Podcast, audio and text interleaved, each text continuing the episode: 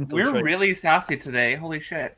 Yeah, I've been drinking. Marx is getting to us. Marx is getting to us. Look at the source material. Soon, soon I'm going to be dunking on Anne Frank on Twitter. Oh god. No.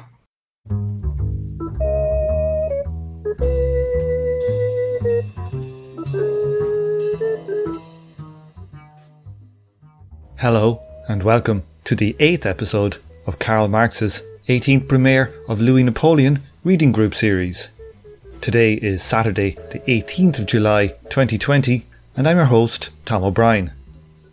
Today we conclude Chapter 3 The Defeat of the Petty Bourgeois Democracy. This week I have the new patrons Seth England, Arcady, Michael O'Donnell, and Conspicuous User to thank. If you like today's episode and want to hear more of this type of thing, perhaps you could consider becoming a patron. For only $5 a month, you get two patron only episodes every month, the regular episodes a few days early, the right to vote on the next reading group series. I'm also excited to let you know that I'm launching a fortnightly patrons only live stream every Sunday at 1pm EST or 6pm London time, where patrons can ask me anything they like and I get to riff on the latest current events and no doubt get carried away in dialectical ecstasy. I'll be putting these up on the YouTube channel later in the week for all and sundry if they are of even the lowest level of quality. Okay, let's jump back into the discussion. Last week we kind of got into we were doing chapter three, which is the fall, uh, the defeat of the petty bourgeois democracy. And we had just gotten into a long kind of a piece where he started talking about how the Montagne made a mess of everything. And I think, Kyle, you were reading, so let's jump back into where we, we picked off. He's really going to go hard on the petty bourgeois, uh, democratic socialists, or whatever we want to call them here. It's not pretty. Let's have a go. All right. No party exaggerates its means more than the Democratic. None deludes itself more light mindedly over the situation. Since a section of the army had voted for it, the Montagne was now convinced that the army would revolt for it. And on what occasion? On an occasion which, from the standpoint of the troops, had no other meaning than that the revolutionists took the side of the Roman soldiers against the French soldiers. On the other hand, the recollections of June 1848 were still too fresh to allow of anything but a profound aversion on the part of the proletariat towards the National Guard and a thoroughgoing mistrust of the democratic chiefs on the part of the chiefs of the secret societies. To iron out these differences, it was necessary for great common interests to be at stake. The violation of an abstract paragraph of the Constitution could not provide these interests. Had not the Constitution been repeatedly violated according to the assurances of the Democrats themselves? Had not the most popular journals branded it as counter revolutionary botch work? But the Democrat, because he represents the petty bourgeoisie, that is, a transition class in which the interests of two classes are simultaneously mutually blunted, imagines himself elevated above class antagonism generally. The Democrats concede that a privileged class confronts them, but they, along with all the rest of the nation, form the people. What they represent is the people's rights. What interests them is the people's interests. Accordingly, when a struggle is impending, they do not need to examine the interests and positions of the different classes. They do not need to weigh their own resources too critically. They have merely to give the signal, and the people, with all its inexhaustible resources, will fall upon the oppressors.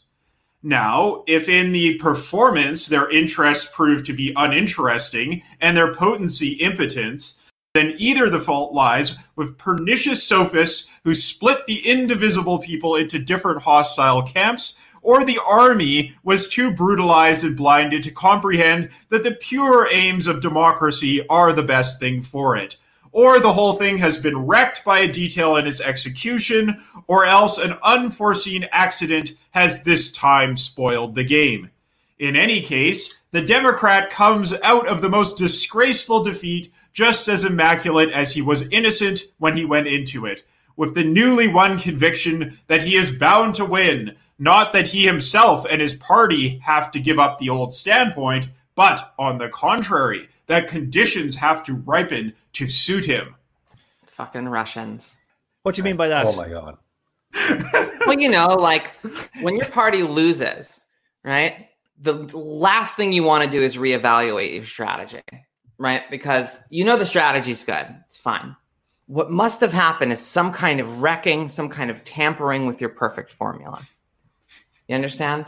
Okay, Apparently, yeah. this is uh, a petty bourgeois Democrat sort of reflex as old as time, or at least as old as this mode of production. Well, there's, there's was- also the line of uh of you gotta wait for the conditions to ripen. Hearing Tanky Yeah. talk about that is always super hilarious. And also, someone who's worked for the petty bourgeois several times, let me tell you, this is hella true. They, they are Mhm. delusional. Back on the horse.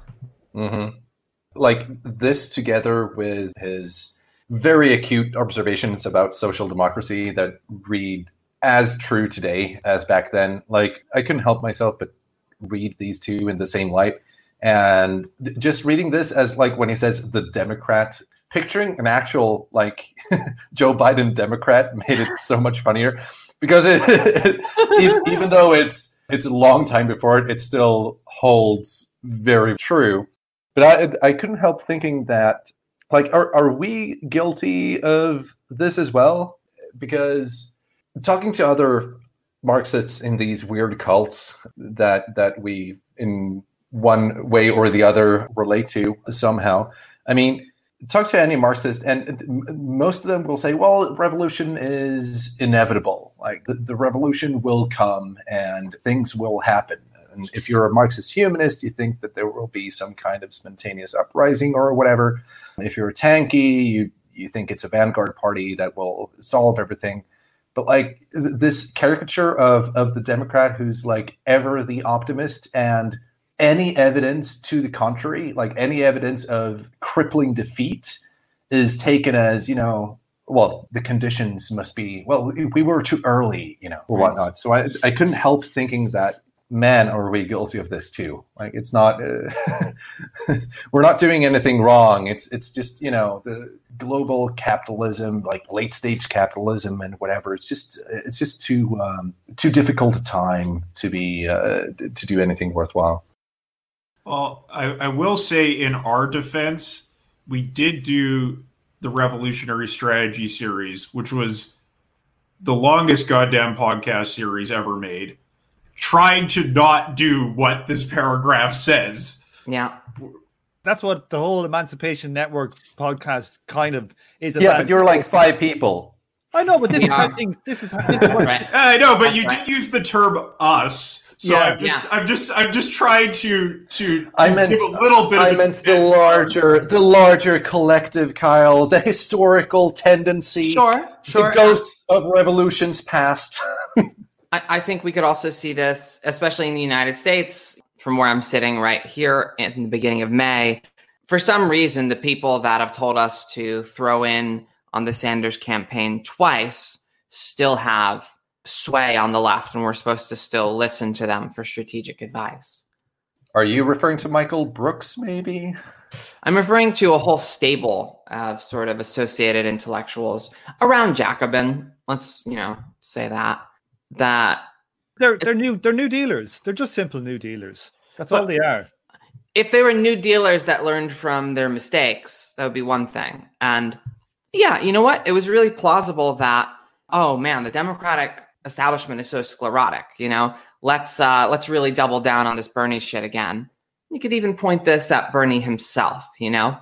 Now, obviously, it's a little different because we're talking like we could think really hard about the power structures within the Democratic Party that made this not happen. But then there is this kind of metaphysical notion that the people, a sort of Rousseauian, you know, not a universal will, but the general will of a nation, the popular will. It's it's gonna burst through at some point, you guys.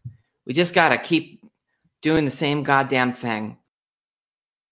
in case people are not that up on the, the actual history stuff, I know people probably dip in and out of these things when they're listening, but like, so the the, the idea here was that just to kind of bridge the gap from last week was that Napoleon sent a whole load of troops down into Italy to kick the crap out of the Roman Republic against the wishes of Parliament. And the Social Democrats said, well, you can't do that, it's illegal. And they kind of basically said, well, what are you going to do about it? And he said, if you don't do that, we'll go out in the streets. And they went out, the petty bourgeois, Social Democrats, and they marched with their national front, national guard. These are the same national guard who let the ma- let the massacre by the army happen to the proles only like one year ago. So all the all the general people, the proles everywhere were like, screw these guys. And the National Guard didn't even have any guns. So uh, when they went out, basically nothing happened, and it was a total damp squib, and they fell on their ass. Uh, importantly, they had guns. They chose not to bring them. Oh, they still had them at this stage. They did, didn't they? Oh, yeah, yeah, Yeah, and, and, and and that was basically the end of the the petty bourgeois National Guard because they had the guns, they went out, they got their asses kicked, and then that was the end of it. Always bring your guns. So there's something in here that I want to ask people about here. But the Democrat, because he represents the petty bourgeoisie, that is a transition class in which the interests of two classes are simultaneously mutually blunted, imagines himself elevated above class antagonism generally. Now, is this our professional managerial class in today's world? And if so, hmm. is Marx wrong to call it a transition class? Because I think Marx had the idea that the petty bourgeois would be more and more essentially driven down and into the into the proletariat. But like with this destruction of the petty bourgeoisie, we also kind of have a concomitant rise of a managerial class. So, is this a problem with mm-hmm. Marx's class analysis? I, I, I think we've got to leave that to the next series we're doing because we're going to get so deep into that question there. Yes. And, you know, I, I, I think mm-hmm. that looking on my own experience, this was definitely my ideology growing up. I grew up with the CBC, CBC radio, which is petty bourgeois consciousness, uh, just, you know, par excellence. Be like NPR in the United States. Uh, yeah, yeah. It, it it's it's a little different, but yes, yes. More culturally Uh, important, more like the BBC or something. Situate it for me. You're from an alien planet. Okay, it's very much inspired by, say, the liberalism of like Lester B. Pearson, which I guess you could say is it's it's a little bit more left, you might say, than the than NPR. It's it's really like tied up with the Canadian state as a mediator for all classes and a common national project of bringing together the nation and bringing together the classes. And also very heavily sort of like influenced by like kind of like left wing Protestantism, which I which is the same as NPR, I, I guess you could say there Yeah. but I don't know. It's got it's got something that's a little bit more Tory, a little bit more a little bit more British than NPR, I guess you might say. Anyway, that's what I grew up with. Totally believe this stuff. I remember actually after one election when I was a kid, my mom was talking to me and she was like, "Well, what did you think about the election results?" And I was like, "Well, I think everybody won in their own way." And and and, and, and that was the message the CBC radio was sending me.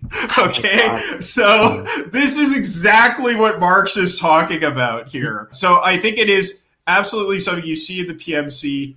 It is also something you just see in the petty bourgeoisie. Like I, I have a friend who's actually has been on uh, been on General Intellect, he- Bob Neubauer. Part of his family comes from sort of like old stock Canadians, upper Canadians, you know, real waspy kind of types who are some of them are bourgeois, some of them are petty bourgeois, and they also completely have this ideology. So I, I think you can still find this ideology of the petty bourgeoisie, even if it isn't uh, exclusive to them. I would say from a from a Scandinavian perspective, or actually, I can't speak for the rest of Scandinavia, but but Sweden specifically, this is a scathing and very accurate description of uh, basically our entire political history and the the ideology to uh, I think even the left subscribes to. so you know we we've had uh, the Social Democratic Party in, in power for most of our history, and it was founded and the, like the ideology is exactly this. You know, we can bridge all class antagonisms by tweaking a little bit of this in capitalism and uh, doing a little bit of that and making sure that the unions and the employer associations are friendly and the negotiations go well. And if we just manage this enough, everyone can calm down and we can have a cup of coffee and we can discuss our differences and, you know, uh, in a civil manner and everything will be fine. So I, I, I totally relate to that. Uh, the, the, more I listen to you, Kyle, the, the more I feel like, you know, Canada is very similar, like ideologically and Yeah. culturally. Yeah, yeah. Oh, yeah. Uh, in many, many ways.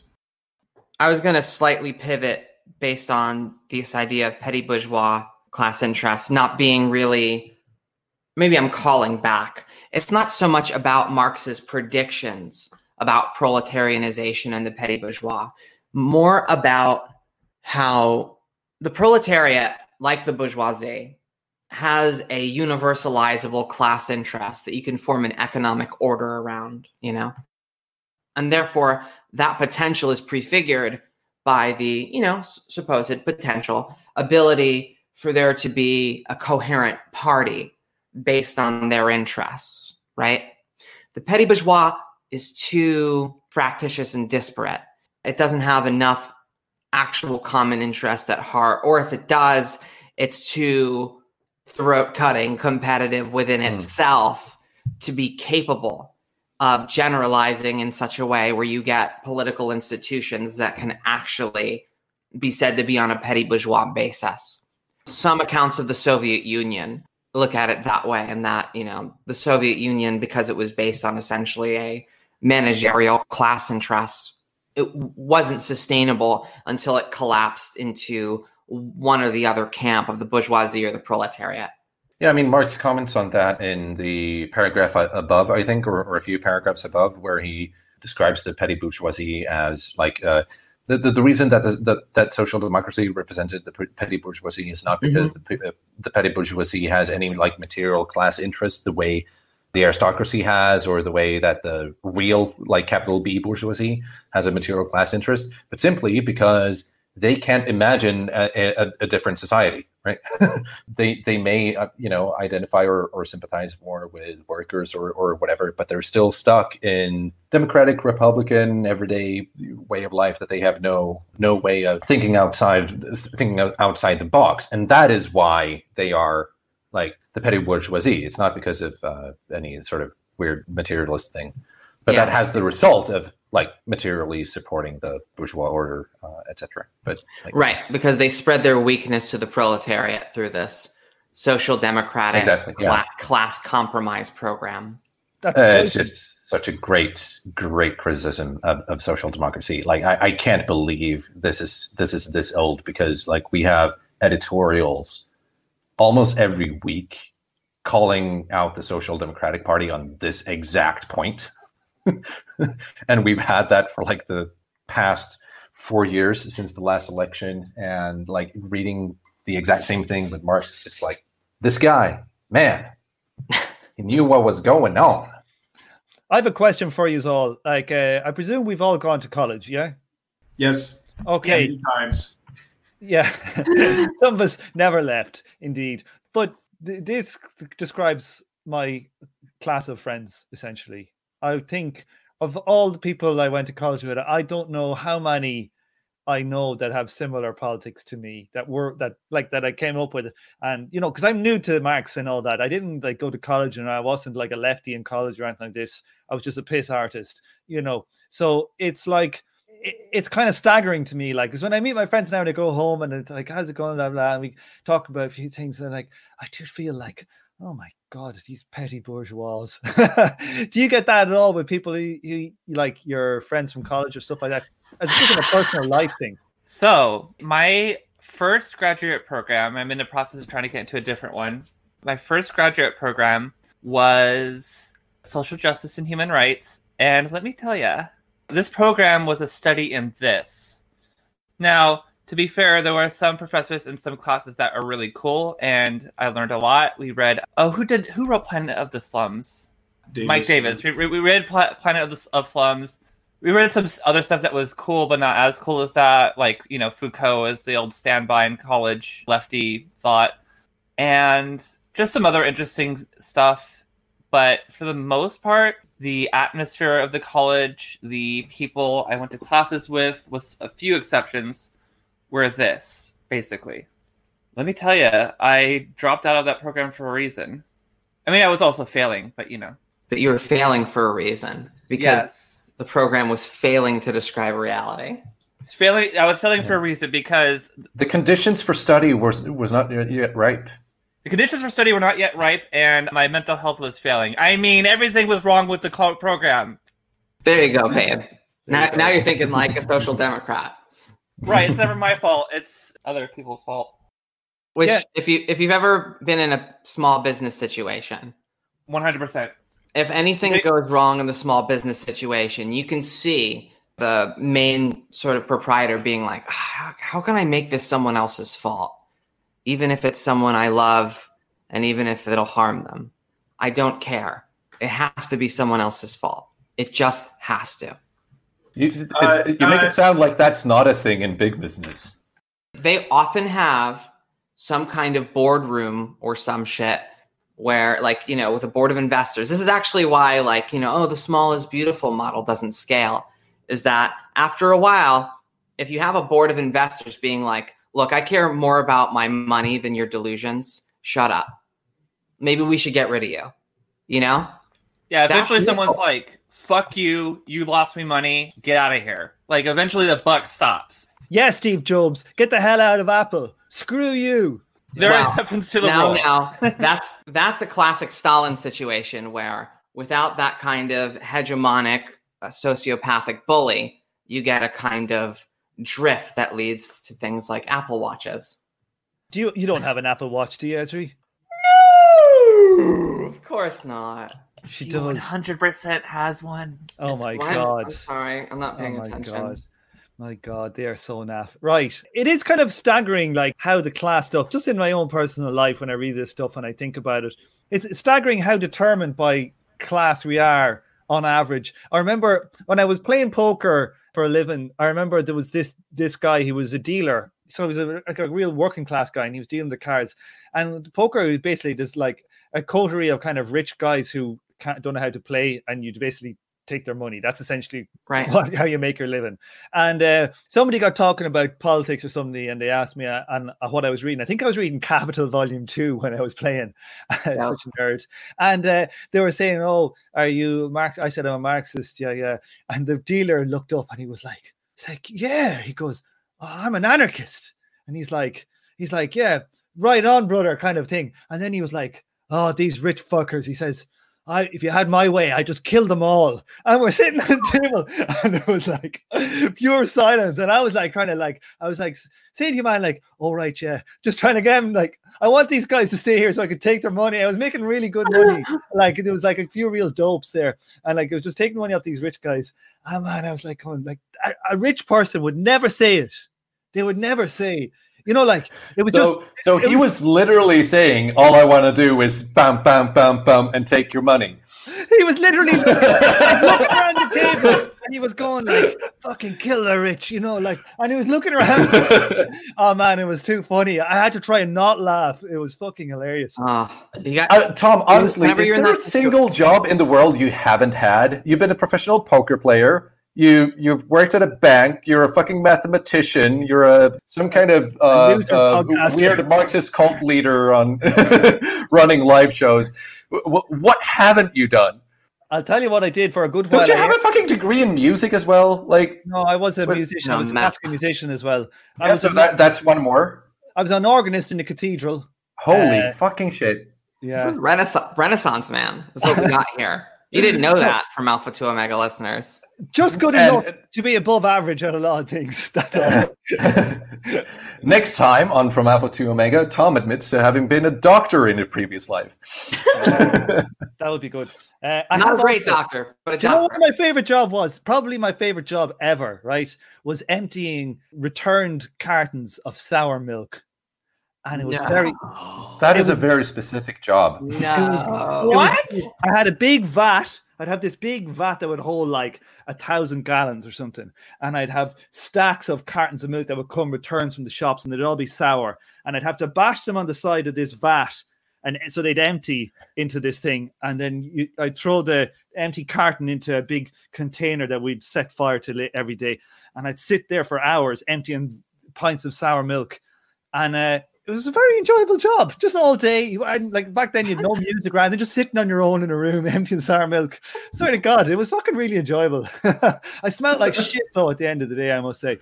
You're saying it's like a Zen thing where you could just, Just, uh, dissociate? Repetitive, Oh, repetitive yeah, yeah, I love how all of these shows at one point has like a small chapter from Tom O'Brien's autobiography. I, I, I was just gonna say, based on on that story there, Tom, maybe Fourier was right about uh, using the individual inclinations of people to perform uh, socially necessary work that many others might not see as enjoyable.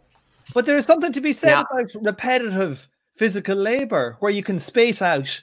No one's bothering you. You're just on your own. You can do it like for a few hours. You know, like if I had podcasts then, I swear to God, I would never gone to fucking college probably. I would have just went, fuck this, Mhm. I'm emptying sour milk. You know, but like uh, I think there's a lot to be said for kind of or even just washing the dishes in your house. I like washing my dishes, but I don't like ironing, so you know, fuck that. Anyway, let's keep going. This is like totally Uh, off the rails. So I, I, I just I just want to ask one thing uh, regarding this this petty bourgeois consciousness stuff. Ha, have any of you watched Extract? The what was it? The Mike Judge movie. It was like the kind of like semi sequel to Office Space. So it was like Oh, Office no. Space, which is about like the office proletariat, and then there's Extract, which is about the petty bourgeoisie. I feel like we should watch that sometime and see how it love maps how it maps on to what Marx is saying here. Because like he, he like has to deal with a strike, and it's it's about it's about the, this this this extract make uh, a factory owner. It's like a very small factory, and he's a petty bourgeois, and it's about his marital life and dealing with the workers, and I don't know, should be should be a good time. Wow. Move over, guy that directed Parasite. Mike Judge, classicure of our time.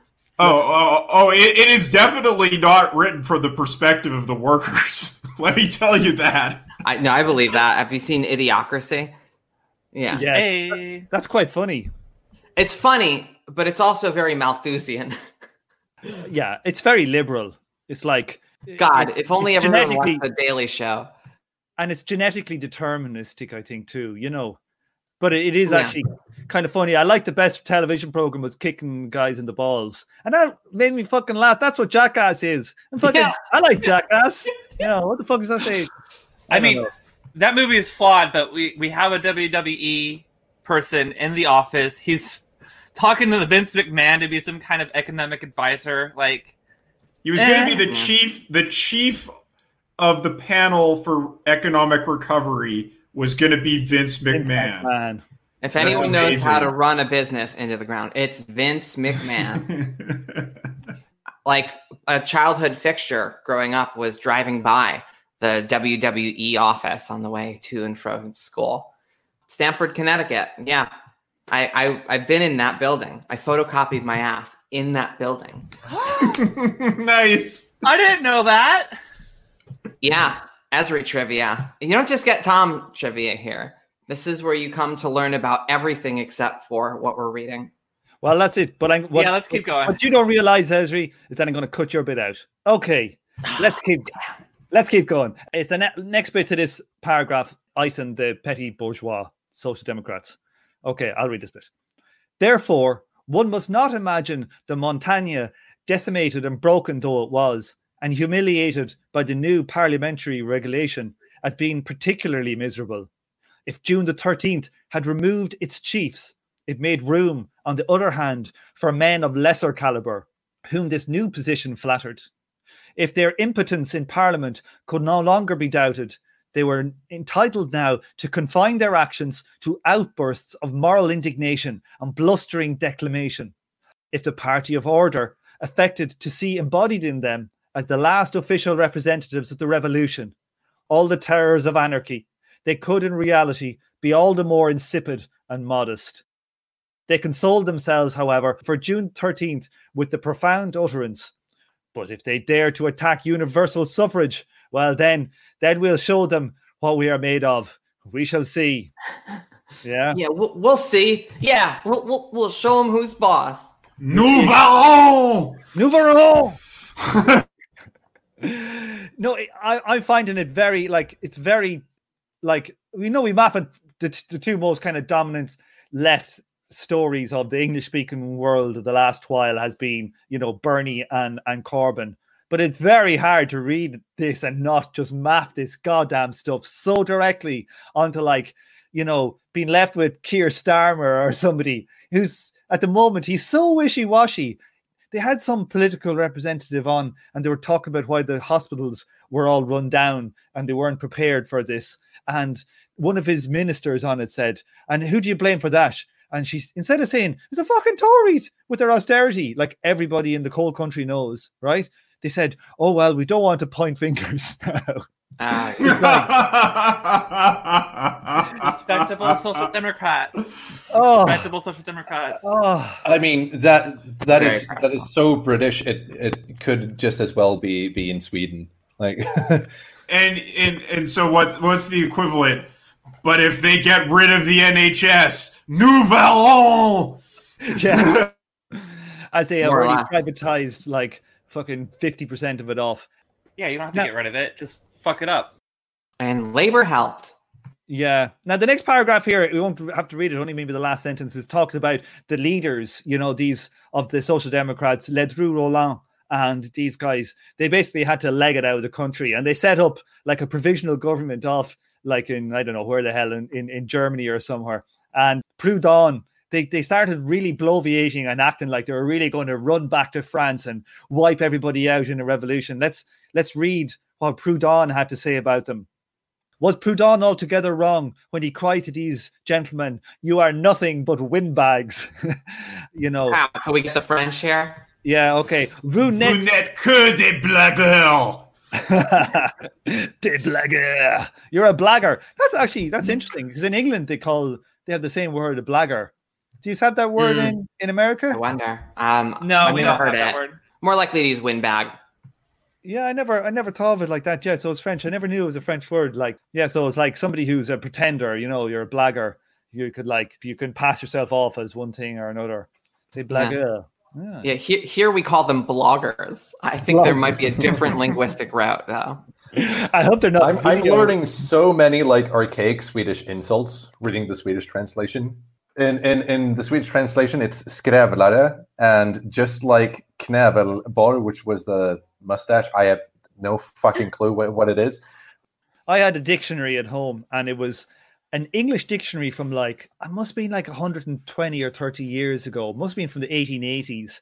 Like, and uh, it was printed in Russia in the Soviet Union. So this tells you, like, I bought it new, but it, it was obviously like the 1990 or something when I bought it. So they must have had an out of copyright English dictionary that they translated. And put into context, like they didn't have a number of the planets in it. They didn't have like I looked if you looked up car, it said a carriage for a horse. You know, this is what it, it had in it. It was a fucking it's a crazy dictionary. It's called the Burlington English Dictionary. They just made that fucking shit up. But in it, they had a like I remember like reading in a in a in an old book. I was reading some like I don't know when early 20th century book, and it, somebody called somebody a, a, a fop.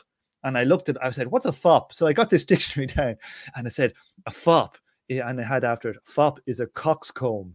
I was like, what the fuck is a coxcomb? And then I went to coxcomb and I said, a coxcomb is a fop. I was like, fuck. Wow. let's keep going. I'm full of stories today. You give me a zero alcohol beer, that's flowing. Yeah, That's damn. flowing. Tom, it always starts flowing with you, man. That's true. the gift of the gap. All right, let's go. Um, right, who wants to have a read? On June 13th, the Party of Order had not only broken the Montagne, it had affected the subordination of the Constitution to the majority decisions of the National Assembly. And it understood the Republic thus that the bourgeoisie rules here in parliamentary forums without, as in a monarchy, encountering any barrier such as the veto power of the executive or the right to dissolve parliament. This was a parliamentary republic, as Thiers termed it. But whereas on June 13th, the bourgeoisie secured its omnipotence within the House of Parliament, did it not afflict Parliament itself as against the executive authority and the people with incurable weakness by expelling its most popular part? By surrendering numerous deputies without further ado on the demand of the courts, it abolished its own parliamentary immunity. The humiliating regulations to which it subjected the Montagne exalted the President of the Republic in the same measure as it degraded the individual representatives of the people by branding an insurrection for the protection of the constitutional charter and anarchic act, aiming at the subversion of society. It precluded the possibility of its appealing to insurrection should the executive authority violate the constitution in relation to it. So the basic point being like, yeah, if you if you play oh black bloc is a cancer and then a dictator takes over, you can't play anti-fascist resistance they had defeated their enemy, but they also inflicted wounds on themselves, which turned out to be essentially a pyrrhic, uh, you know, for the parliamentary order of the bourgeoisie, it was a pyrrhic victory. Yeah, you got to pick one. Either you're, you know, against all, you know, direct action. And in this case, look, insurrectionary direct action was on the table. It was not totally beyond the political pale in this environment. So whether that's true for our times, whatever.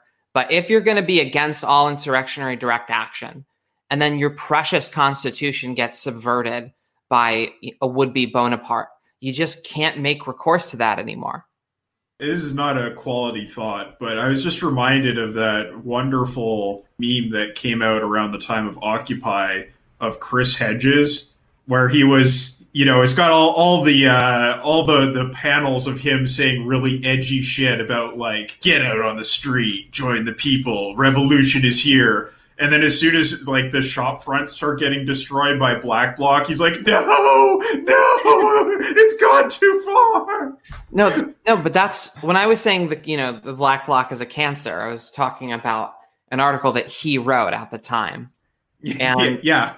frankly, during Occupy, I did not understand why people were so cautious about criticizing the Black Bloc. Because if I'm honest, where I saw it implemented, I mean, you know, maybe in Oakland it had a place. In on UC Davis's campus, which is like this idyllic, like Cowtown or whatever, seemed like one of those copy pasted tactics that seemed a little uh, larpy and out of place. So I didn't think I understood it at the time but I could tell that there was something that Chris Hedges like threw out the baby with the bathwater in out, all out condemning categorically the black bloc tactic. So I'm I'm curious where you read in the black bloc stuff and the insurrection stuff here, because to to my understanding, he's talking about what happens when you enable Parliament to essentially rewrite the constitution and thus expelling. I, I, I'm actually not sure what he re- what he's referring to with the most the popular line, part. It's the line here by branding an insurrection for the protection of the constitutional charter, an anarchic act aiming at the subversion of society. It precluded the possibility of its appealing to insurrection should the executive authority violate the constitution in relation to it. I guess I would relate this to the conversation we had about Kautsky and Luxemburg and Kautsky's theory that essentially you don't really need like mass strikes so much if you have these parliamentary means that are going to secure socialist transition. Just to make a rough analog, you have a kind of de facto legalism that looks down on certain types of, you know, mass activity. Look, we're not going to need that stuff, okay? You know, we already have the method. What happens when the method gets subverted and it starts to build something that even though you signed off on working within the state, what happens when the state starts going in the other direction, doesn't start marching towards socialism again? That's an echo of this conversation. I think though that you're uh, you're closer to the mark when you mention Chris Hedges and the black bloc is a cancer idea because yeah, it, it's not just a matter of suggesting one strategy is superior to the other. It's it's a kind of expression of outrage against the violation of the constitutional social order. You know, the order of property and and that when you go and make those like really fiery claims that like this is a cancer it's not just it's misguided it's a cancer then you simply can't go oh but now we got to take guns to the streets and defend the constitution blah blah blah yeah okay so so now now i'm getting you because th- that point kyle was what i was reading into this as well that uh, similar to the point that he made uh, earlier on in i believe chapter two when he was like, well, you taught the army how to govern, so what the fuck did you expect? And here it's like, okay, if you brand people who are taking to the streets to protect the Constitution, you know, if you if you're calling them dangerous anarchists, then that's going to come around and bite you in the ass if you need an insurgency yourself uh, later on. Yeah, but, but what was the most popular part? I'm, I'm not exactly sure what exactly he's referring to. The mountain. He's ter- he's talking about the mountain. Right, right, right, yeah. right. Okay. When, when Thiers and company kicked the mountain out, they surrendered the most popular part of Parliament. Yeah, thus endangering Parliament right. as an institution. Let's move it on. Emmanuel, how do you feel about reading these couple of paragraphs? Uh, sure. June 13th had still another meeting. The Montagne had wanted to force the impeachment of Bonaparte. Its defeat was therefore a direct vi- victory for Bonaparte, his personal triumph over his democratic enemies. The party of order gained the victory. Bonaparte had only to cash in on it. He did so. On June 14th, a proclamation could be read on the walls of Paris, in which the president, reluctantly, against his will, compelled as it were by the sheer force of events, comes forth from his cloistered seclusion and, posing as misunderstood virtue, complains of the calumnies of his opponents, and, while he seems to identify his person with the cause of order, rather identifies the cause of order with his person. Moreover, the National Assembly had, it is true, subsequently approved the expedition against Rome, but Bonaparte had taken the initiative in the matter. After having reinstalled the high priest Samuel in the Vatican, he could hope to enter the Tuileries as King David. He had won the priests over to his side. The revolt of June 13th was confined, as we have seen, to a peaceful street procession. No war laurels were therefore to be won against it. Nevertheless, at a time as poor as this, in heroes and events, the party of order transformed this bloodless battle into a second Austerlitz. Platform and press praised the army as the power of order, in contrast to the popular masses representing the impotence of anarchy, and extolled Changarnier as the bulwark of society, a deception in which he himself finally came to believe. Surreptitiously, however, the corps that seemed doubtful were transferred from Paris. The regiments which had shown the most democratic sentiments in the elections were banished from France to Algiers. The turbulent spirits among the troops were relegated to penal detachments. And finally, the isolation of the press from the barracks and of the barracks from bourgeois society was systematically carried out. And must be said, that's been kind of carried out in all armies in any bourgeois state, it's hard to imagine that there is any political activity in a thing like the British Army. There's like absolute zero. And I'd say if you did do it in the British Army, they would essentially either have you killed during training, which they which they do on a surprising surprising regularity, run people to death. Still? Yeah, every year For there's real? like a few people have been run to death in training exercises. Um, Are you serious? Yeah. Jesus. Wow. Yeah. So like I don't know if that's a political one, but you could imagine that's what they would actually do. Or they bully. They have incredible bullying. They have uh, cases of people like being in fear of their life that are going to get shot by people in their own regiments. You know, France was the first to have a probably probably a proper modern republican revolutions and they quickly figured out what to do with the goddamn armed forces and not let them be democratic. It did not take them very long, did it? Well, it took them quite a while, honestly. This is a this is this is quite a while after things kicked off, but this is where they did figure it out and were able to actually do it. Because like the National Guard was the decisive revolutionary force in the previous revolutions of the 19th century. So, like, you know, it, it, it, it took a while to really kill that citizen militant revolutionary kind of character. Yeah, I was going to say, like, listening to the Mike Duncan Revolutions podcast, like, time and time again, especially in like France and like other European revolutions, it's the National Guard. And I kept thinking to myself, like, why do they just keep why do these old regimes just keep being like, oh yeah, that's fine. You can have a national guard do these things. You know, like why does that keep happening? And then when I got to 1848 and they finally kind of like depoliticized it and dismantled it, I was like, okay, they, they finally figured it out. And I wasn't happy about it, obviously, but I was just surprised. I think it's not so much a case of figuring it out. I think it's also a case of being able to actually implement it. Yeah, you know, because of all the fuck ups that happen here. Yeah. Yeah, and and also the thing is like that the not if you are the bourgeoisie, you're the big bourgeoisie. This is one thing I meant to say about the in the end the last paragraph, like the logic of liberal reforms, you know, of like the Enlightenment, is socialism or communism. Really, when you get down to it, you know, and to get the the actual revolution through to complete the bourgeois revolution, you still need that revolutionary part of the population. You know, the, I mean, the National Guard. It's still a force that had function, but like by this time, it no longer had that function for them, and so they they wanted to get rid of it, and also they were able to at that same point.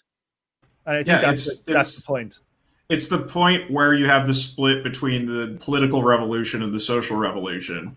And the adherents of the political revolution don't have any use for a independent armed national guard. Precisely. Having some Freikorps around is very useful sometimes if you if you want to make sure revolutions don't happen. It's always good to have a side of Freikorps. I thought it was quite interesting here as well, where he talks about how they put they extolled Changarnier, the general who led the action against the National Guard and the Social Democrats, and he, how he became to believe in his own like great action and how he was a savior of society and all this. Yeah, the the second Austerlitz is like massacring unarmed people on the streets. It's just amazing. That that is such a good pull from uh, the first Bonaparte to the second. When I read this kind of stuff, I am reminded of the people that I know in my life that have been attracted to like militia stuff in the United States. In particular, some people I knew that became ex socialists, actually, that became sort of sympathetic to the three percenters. It's just, uh, there's this whole like reactionary drift where you go from seeing yourself as the defender of society to the defender of society from these parasitic bits that will turn it in on itself.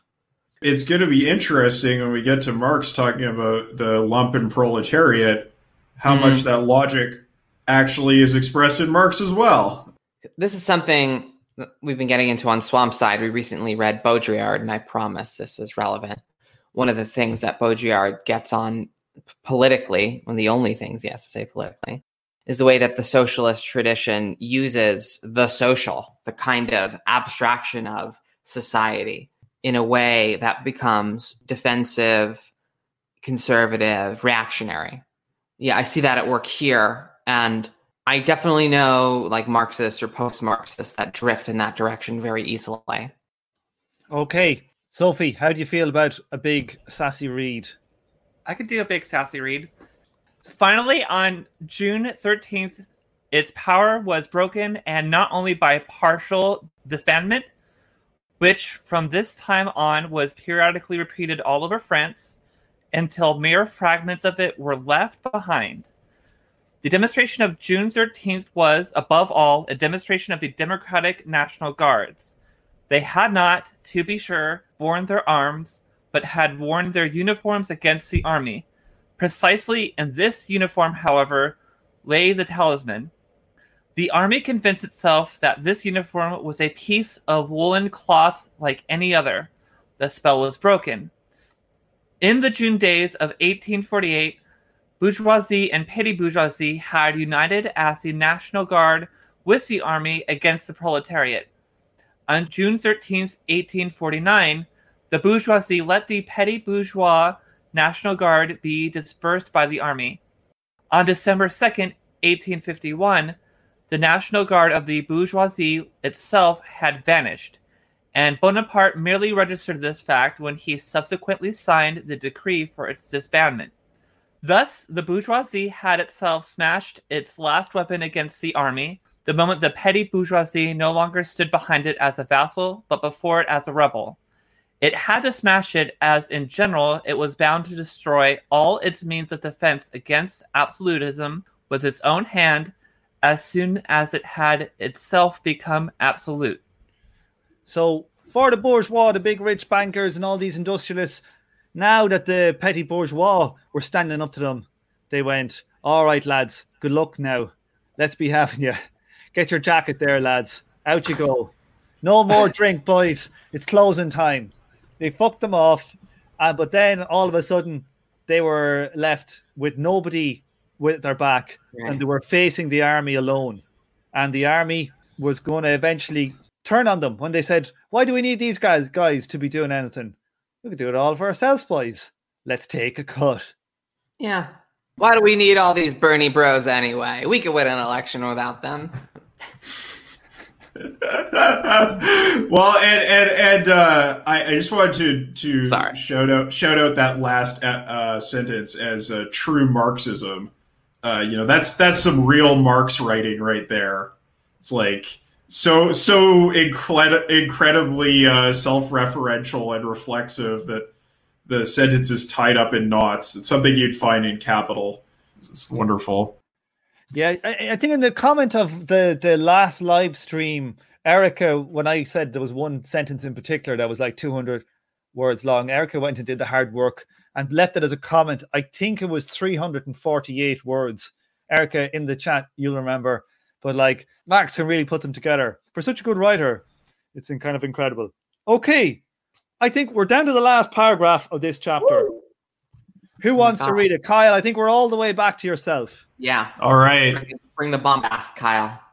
Meanwhile, the Party of Order celebrated the reconquest of a power that seemed lost in 1848, only to be found again, freed from its restraints, in 1849, celebrated by means of invectives against the Republic and the Constitution, of curses on all future, present, and past revolutions, including that which its own leaders had made, and in laws by which the press was muzzled, association destroyed, and the state of siege regulated as an organic institution. The National Assembly then adjourned from the middle of August to the middle of October after having appointed a permanent commission for the period of its absence. During this recess, the Legitimists intrigued with Ems, the Orleanists with Claremont, Bonaparte, by means of princely tours, and the departmental councils in deliberations on a revision of the Constitution, incidents which regularly recur in the periodic recesses of the National Assembly and which I propose to discuss only when they become events. Here it may merely be remarked, in addition, that it was impolitic for the National Assembly to disappear from the stage for considerable intervals and leave only a single, albeit a sorry figure, to be seen at the head of the Republic that of Louis Bonaparte. While to the scandal of the public, the Party of Order fell asunder into its royalist component parts and followed its conflicting desires for restoration.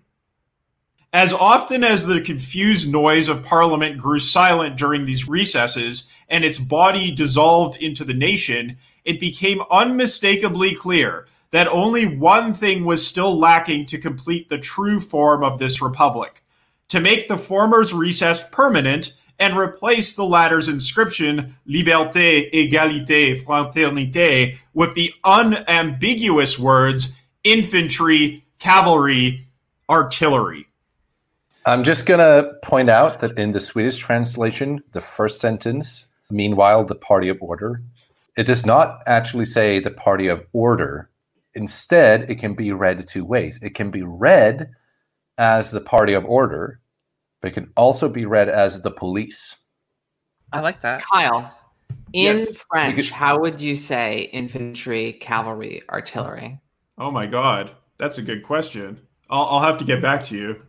Uh, I'll, I'll say it's infantry, cavalry, artillery. I mean, I think that might it's be probably. it. it- I, I think Infantry, you're right. cavalry, artillery. Yeah, that's right. There you go. You got the pronunciation. I really love that last line. He really finishes every every chapter with a real zinger. What does this say? This says something to us about the difference between executive power and parliamentary power. It's one thing that kind of we look to the countries that have executive presidential power, like America, France. The parliament is entirely secondary. You know, who the hell gives a damn about what happens in America in the House of Representatives? Not much. It's Hmm. it's like it's the executive or it's not. Like in England, no in Hmm. Ireland, say for example, it's the opposite. We have a a totem presidential role and nobody actually gives a goddamn about it. It's got no function. It's all about parliament. So it says something interesting about you know, about h- how these forms kind of structures delineate political action in these different systems. I, I will say though, from a Canadian perspective, looking in on the U.S., Americans give a lot more of a shit about their senators than Canadians give about you know backbencher or even cabinet MPs. It's not so total. the The executive is not so total in America, but in France, you're absolutely right, Tom. There's a lot of gridlock in Congress.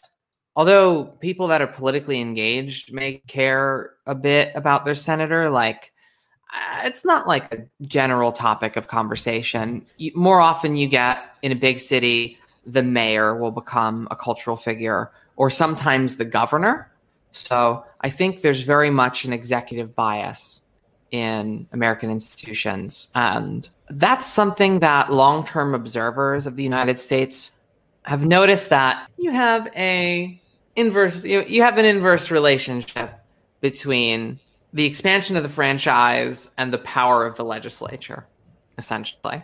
So the more that representation becomes possible for a greater number of people the weaker i- institution that most you know reflects their will or even potentially could becomes like again his observations in i believe it was chapter one about the, the contradiction between the legislative and the executive branch leading to precisely this problem of you and whose army is, still spot on. And what you talked about kyle with regards to people not giving a shit about their mps like i'm again reminded of just how incredibly different the germanic system and uh, especially as as implemented in the Nordics is from the French uh, French American system uh, because like reading this it's just you know even if you read in in school or whatever that the US political system is based off of French republicanism like reading this really hammers that home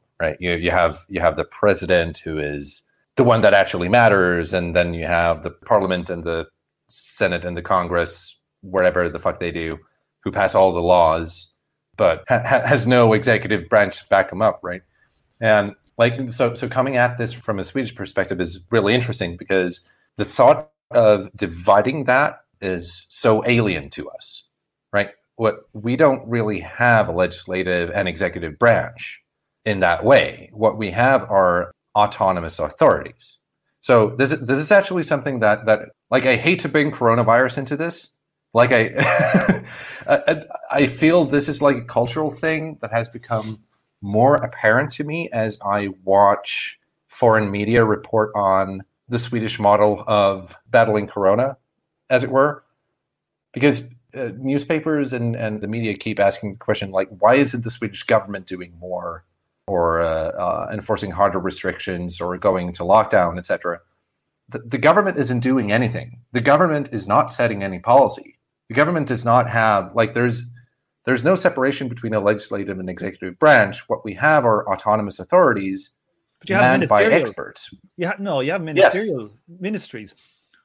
But uh, exactly yeah Uh, we, we have a team of, of non-politically affiliated medical and basically epidemiologists and it's amazing to me how different politics are two systems where we have more of a much more of a technocratic approach. Like just just let the experts handle it and keep politicians out of the way and let people self-regulate rather than the thing is in america those those bodies existed but the executive power just ran roughshod over them well of and, course they of course they did you know i just i just mean to say there was a period in american history where they set up those bodies it's just kind of gone to a point where the executives like yeah i don't give a shit about that Right. Yeah. Yeah. Which which goes back to Marx's point, right? That if you have this this clear division, it leads to to this contradiction that can't possibly work. it's it's interesting. Like we look at say the two major countries in the world, say of like capitalist countries that have actually got a presidential system, are really America and France, the two early adopters of bourgeois like the modern adopters of early adopters of bourgeois and all the other European countries after seeing what happened with the executive in France and a lot of the other colonies and everything around the place, they all implemented parliamentary democracies instead of executive authorities for fear of of the the Bonaparte. Is that is that true? Do people think? I don't know if that yes. was like I, no. I don't know if I could say it's explicitly like every other country that had that that implemented a democracy was like, oh, we need to do parliamentary because you know we're afraid of what happened in, in France and Sophie. There's no. no presidential system in Europe. There's no presidential system in Europe. I'm not. I'm, I'm not disagreeing with that. What I'm saying France is I don't know if it was presidential system. I, I just want to say one thing, which is that the French case, you kind of have it backwards because the French case was a reaction to French political history. They were looking at the previous republic and the political divisions of parliament and implementing an extremely strong executive power so as to tie together France because they believed that France could not govern itself in a parliamentary form. So this is the like so the experience of the first revolution and the no it was it was the experience of the republic prior to the second world war where they couldn't get their shit together and the germans just kicked their ass and then you know de gaulle was like well enough of that i'm going to set up a republic that is highly presidential so that we actually have a strong country. But was that was it a lot of it from the french? Like the french had like the biggest army in europe at the time and they had the worst strategy. The germans just kicked their ass. Like you could, but a lot, a lot of it was also the divisions between the left and the right, and the divisions between the socialists and the communists in in government in France, which weakened the French considerably in the run up to the war.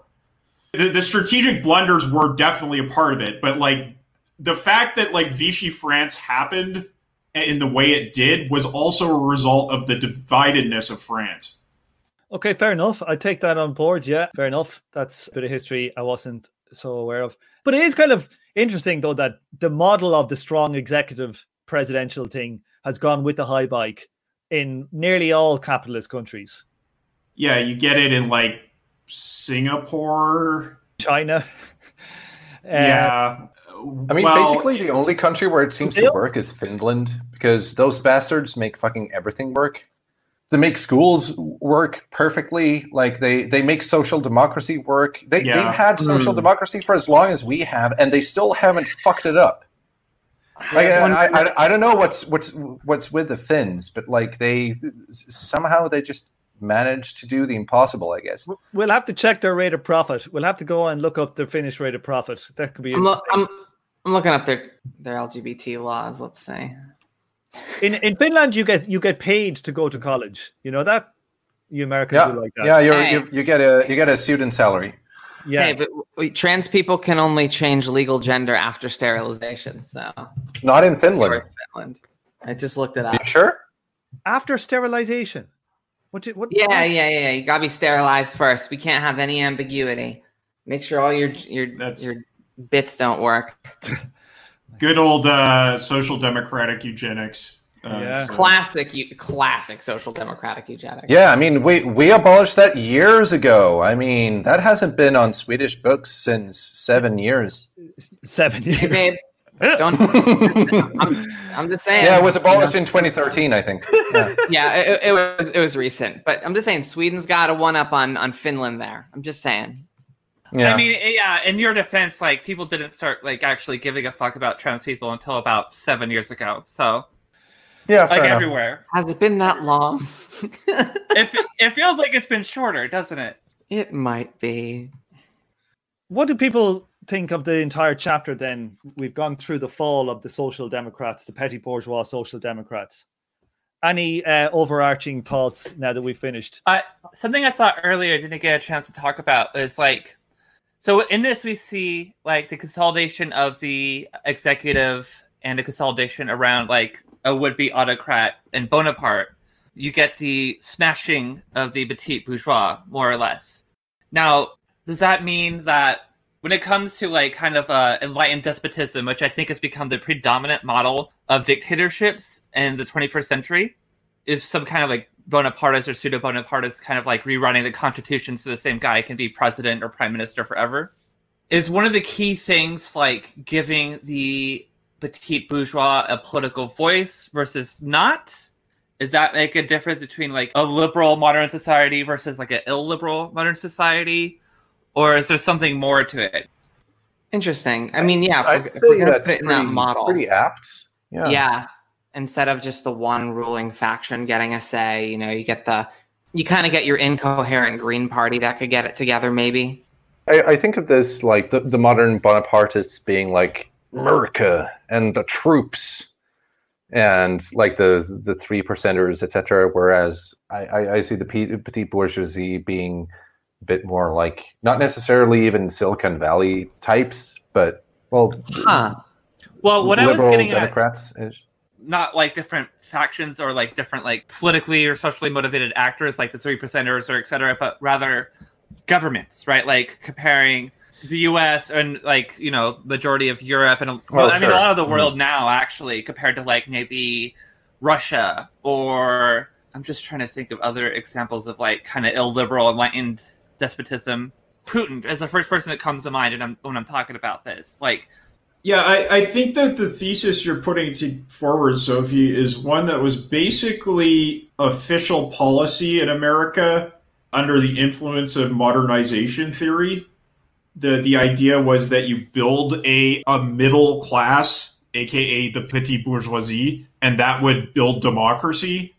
I mean, I'm just I'm just thinking about yeah. So if you're thinking about like liberal presidential republics like France, then the pet, pet, petit bourgeoisie is obviously on its smashed, and there is still some liberalism there. But if you're thinking about things like Putin, I think you probably are more or less right. The only thing I'm wondering about is the case of Singapore, where when I talk to petit bourgeois people in Singapore, I think it was very much like the Second Empire in the sense that they might grouse about the executive power and they, they kind of looked upon it as an alien thing in the sense that like court intrigue was really what decided what happened and not what the petit bourgeoisie was doing. But they were also kind of bought into it. Like they were like nah yeah but they managed things pretty well. It very much reminds me of the second empire after louis napoleon wins and you have Haussmann takes over rebuilding Paris under a very technocratic program. That, that that's kind of what it reminds me of. That makes sense. I mean, I, I mean, I guess what I mean is like there, there, there exists a class of petite bourgeois, but they're not given a really big say in politics if they're given a say at all. It's kind of what I'm using to like differentiate between like a liberal bourgeois government versus an illiberal bourgeois government. But I- if you if you look at the origins so of of say Putin in Russia, I would go kind of slightly against what you said, Kyle, that their policy wasn't to create a class of petty bourgeois. It was to create a like the American policy was to create an actual class of Yeah. bourgeois. was But yeah, bour- but that that that was Yeah. after that was after the eclipse of modernization theory. Modernization theory was an attempt to respond to Marxist uh, sort of Soviet political programs in the, in the in the, the global Huh. South in the Third World. And it, by the time that the Soviet Union fell, those people were already out. What are we talking about in terms of decades here? Roughly the 50s until the 80s. It's post-war it's, compromise. It's, yeah, post-war compromise okay. in its foreign policy form, uh, which was literally right. a response to Marx. It was written as a response yes. to Marx. Yeah.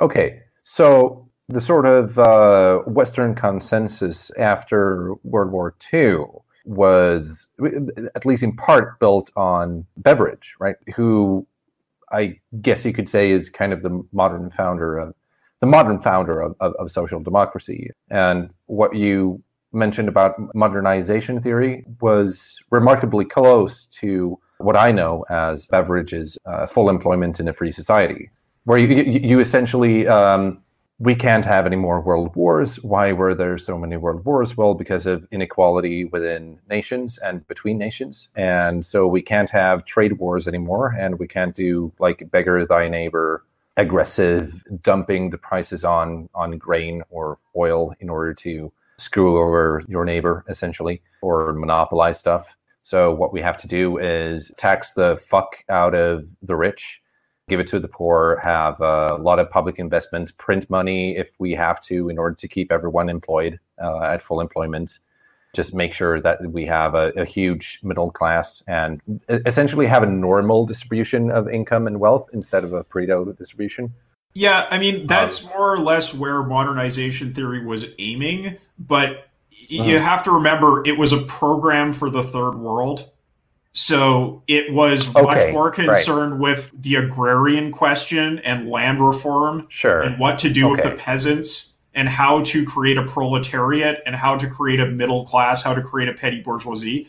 It wasn't oriented towards the first world. It was oriented towards the third world. There's a book on this called Mandarins of the Future that is is really oh. good. I, I would recommend reading that one. On a different note, we should really read uh, Full Employment in a Free Society because uh, I can't wait to have have fisticuffs with you again, Tom, about MMT. Um, oh God. Uh,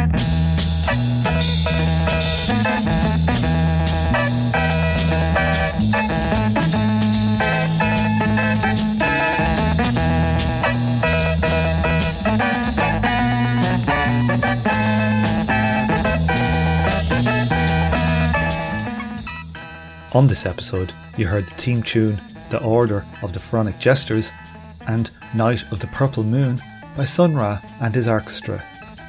The artwork for the show was created by the Korean artist and author of the 2019 Marx Engels illustration book. You can check out links to his work and Twitter account in the show notes. Thank you for listening, and please join me for the next episode of From Alpha to Omega.